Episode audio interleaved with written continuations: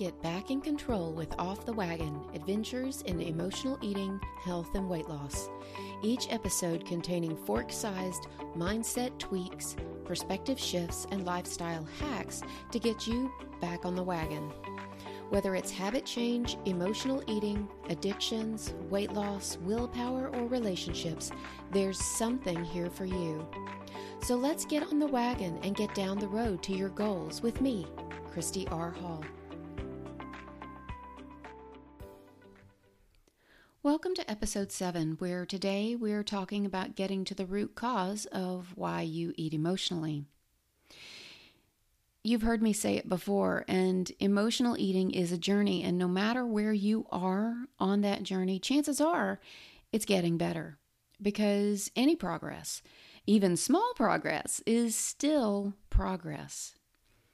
Even now, as you're listening today, a small bit of clarity may come to you, and that, in turn, opens the door for an easier tomorrow. At the beginning of your journey, you may have found yourself waking up or coming to after an emotional eating episode or binge that had already taken place. You may have only realized that you were in autopilot feed your feelings mode after the eating event was over and you found yourself standing there with an empty carton, bag, or wrapper in your hand. In truth, you may still have these moments, and that's okay. If you have fewer of them, that's progress. And even if you have more emotional eating episodes, that is still progress because you're aware of it. One of the things I work with my clients on in the beginning is trying to create space. Now, when I say create space, I want to be clear. When you first come to the conclusion that you're an emotional eater, there may be little to no space or time between a triggering event, like an uncomfortable situation with a loved one or a coworker, and you're eating to try and escape from that negative feeling. So, in the beginning, we work to create space or time, a pause, if you will, between an uncomfortable emotion and the actual first bite of food. The most obvious is to create a pattern interrupt. Emotional eating is a habit or pattern of behavior. But if you do something different, you can oftentimes short circuit that behavior. A couple of examples are to put post it notes on the fridge or pantry. They could say something like, Stop, or What are you doing here? Or, even more importantly, What are you really hungry for? If you choose to do post it notes, you should swap these out regularly so that you don't get too used to them and start ignoring them. Another option is to make it slightly more difficult to get to your food. I had one client who tied a ribbon around the fridge handles, not to prevent her from getting in, but those extra seconds it took to untie the tie gave her a few moments of pause to think about whether that was truly what she wanted to do. Another client got one of those mirrors that kids put in their school lockers and put it on the fridge. This meant she had to come face to face with herself when she opened the fridge. I thought this was a really insightful solution for creating space because seeing herself in the mirror, she was able to see the emotion on her face that she was otherwise only feeling. This snapped her out of the I must eat food now to feel better trance. There may be moments, depending on where you are in your journey, that you realize you have an urge to eat in response to emotion. You may stop and choose another path, or you may continue with full knowledge that you are eating emotionally. There will be times when you find yourself walking down the aisle in a store in an effort to get your emotional eating food of choice. That you finally put your finger on the fact that your feelings are hurt and you're angry and you want the person who hurt you to feel just as badly as you do. You may also realize that eating, when you're not truly physically hungry, only hurts and punishes yourself. You may come to understand that eating to feel better emotionally actually makes you feel worse. And all of these understandings and more are progress. And they are pit stops and road signs along your journey. But let's be clear not all emotional eating episodes are driven by something someone else has done to us. Most often, I've found they're a result of what's going on in our heads, the things we do and say to ourselves. All those times when you're angry at yourself because you can't seem to figure it out, and so you call yourself stupid. All the times when you felt like you should have said something, but you held it in for fear of their reactions all the instances where you hid your true desires for for freedom or a job change or gosh, even a vacation, and you kept your head down and you kept your nose to the grindstone instead. All the times you wished there was more, or you were more, or dang it, even just enough. For all the occasions when you felt like something was wrong with your world and you had no idea how to make it better, and how to make it what you thought it was supposed to be. Because there are times when you're not physically hungry, when your stomach is not full, but you still want more. You want to be full, you want to be satisfied. It seems like there's always this yearning, a longing for more relief, more comfort, more control, more love, more laughter, compassion, companionship. When what life is giving you, coupled with what you've managed to take for yourself or create for yourself, is still just not enough. This situation is made worse because you don't always know exactly what's missing, only that something is missing. And the truth here is that most of us are rarely at peace with where we are. We're always trying to get somewhere else to Wrightsville or the village of okay or the city of enoughness or perfect town, except food is a really poor vehicle to get to these places. The only time food is a the proper vehicle is if you're trying to get out of hunger junction. So, the key to understanding and letting go of emotional eating is knowing what you'd rather be feeling. And not in some vague terms like better, right? Uh, or perfect. We always say, oh, I just want to feel better. Those are not specific enough terms. Think about it like this when we're working with emotional eating, we're trying to solve a problem. You understand that you don't feel good or well or comfortable or happy, but you may not understand why.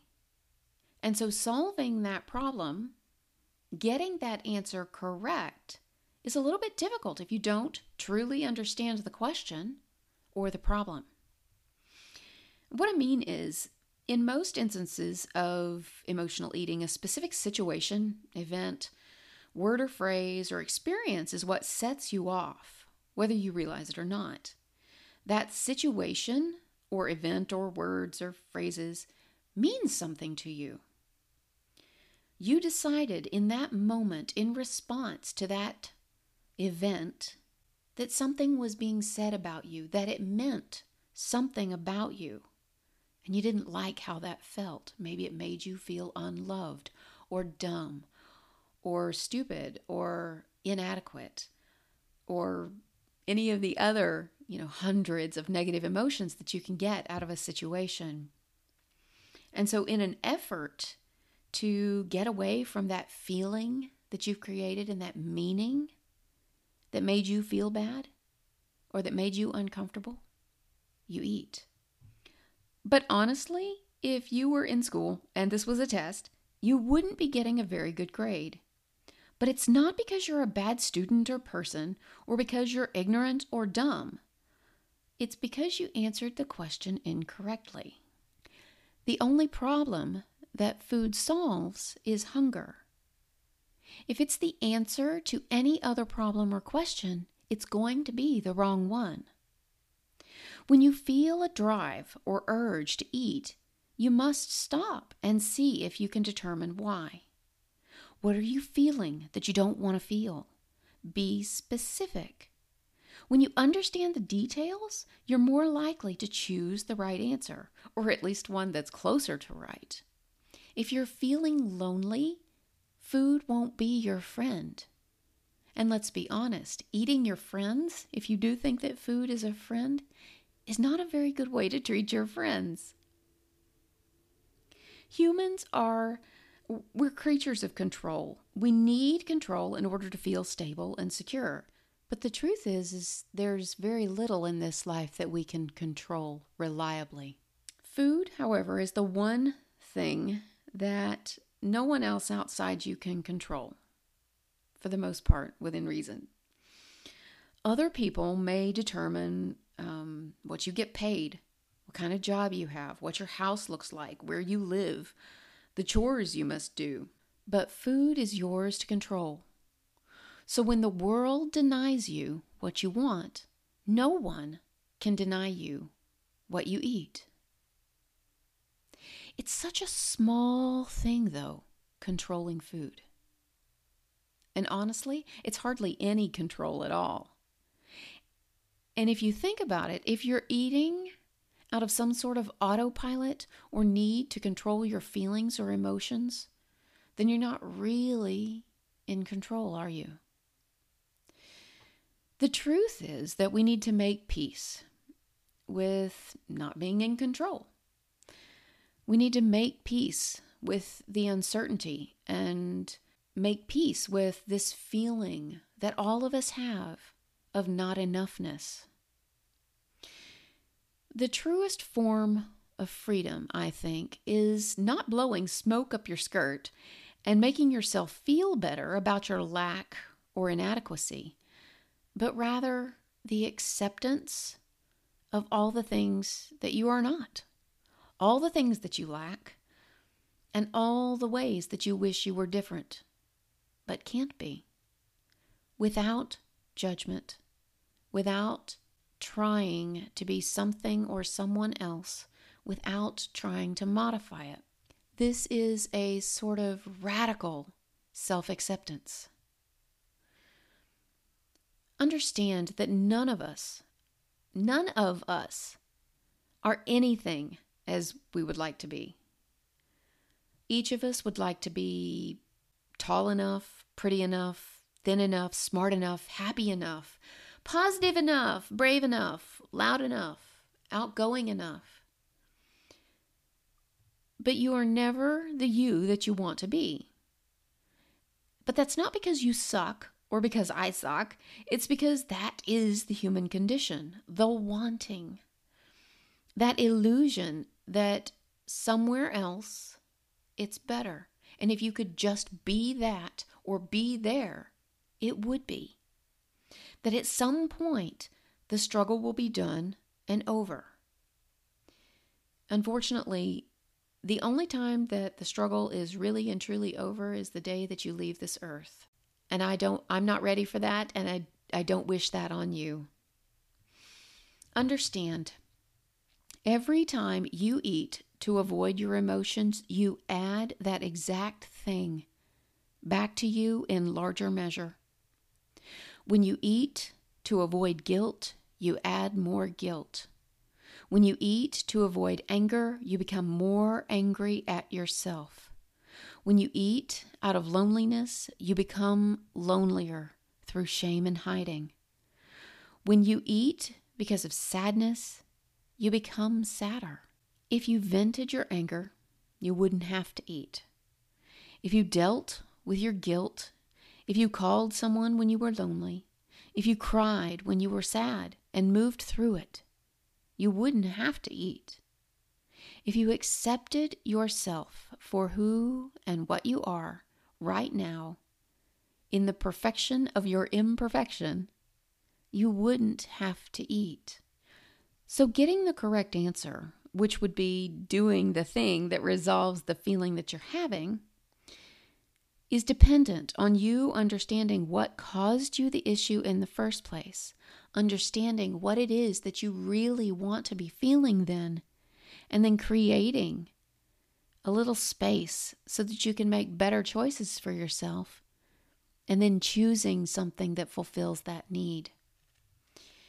To break it down into its simplest terms, if you're lonely, food will not fill you up. It will not be your friend. It will not love you. If you are angry with yourself because you're not smart enough, eating will not make you more intelligent. It won't solve your problems. Eating food won't pay your bills. It won't make you early for work. It won't get you a promotion. The only problem food solves is hunger. Now, I know that you already know this. Most of us do. So what do you do instead? Again, your your mission for today is to, well, and for every day after today, is to sit down and see if you can decide and determine what's happening for you. What's happening within your body? What is the emotion that you're feeling? And see if there's a better way to resolve it. If you're angry with yourself, See if you can figure out a way to be not angry. Rationalize it. Be logical about it. Is your anger at yourself really warranted? If you're eating out of stress and anxiety, sure, it's a great uh, detractor from that stressful situation. But if, let's say, that you're anxious and stressful about a deadline that's coming up, eating is actually only going to make that deadline get closer without you doing anything that makes you more prepared for it. And there are better ways to distract yourself, things that aren't detrimental, things that don't hurt your body, things that don't hurt your mind and your heart and your spirit and make you feel hopeless and like a failure.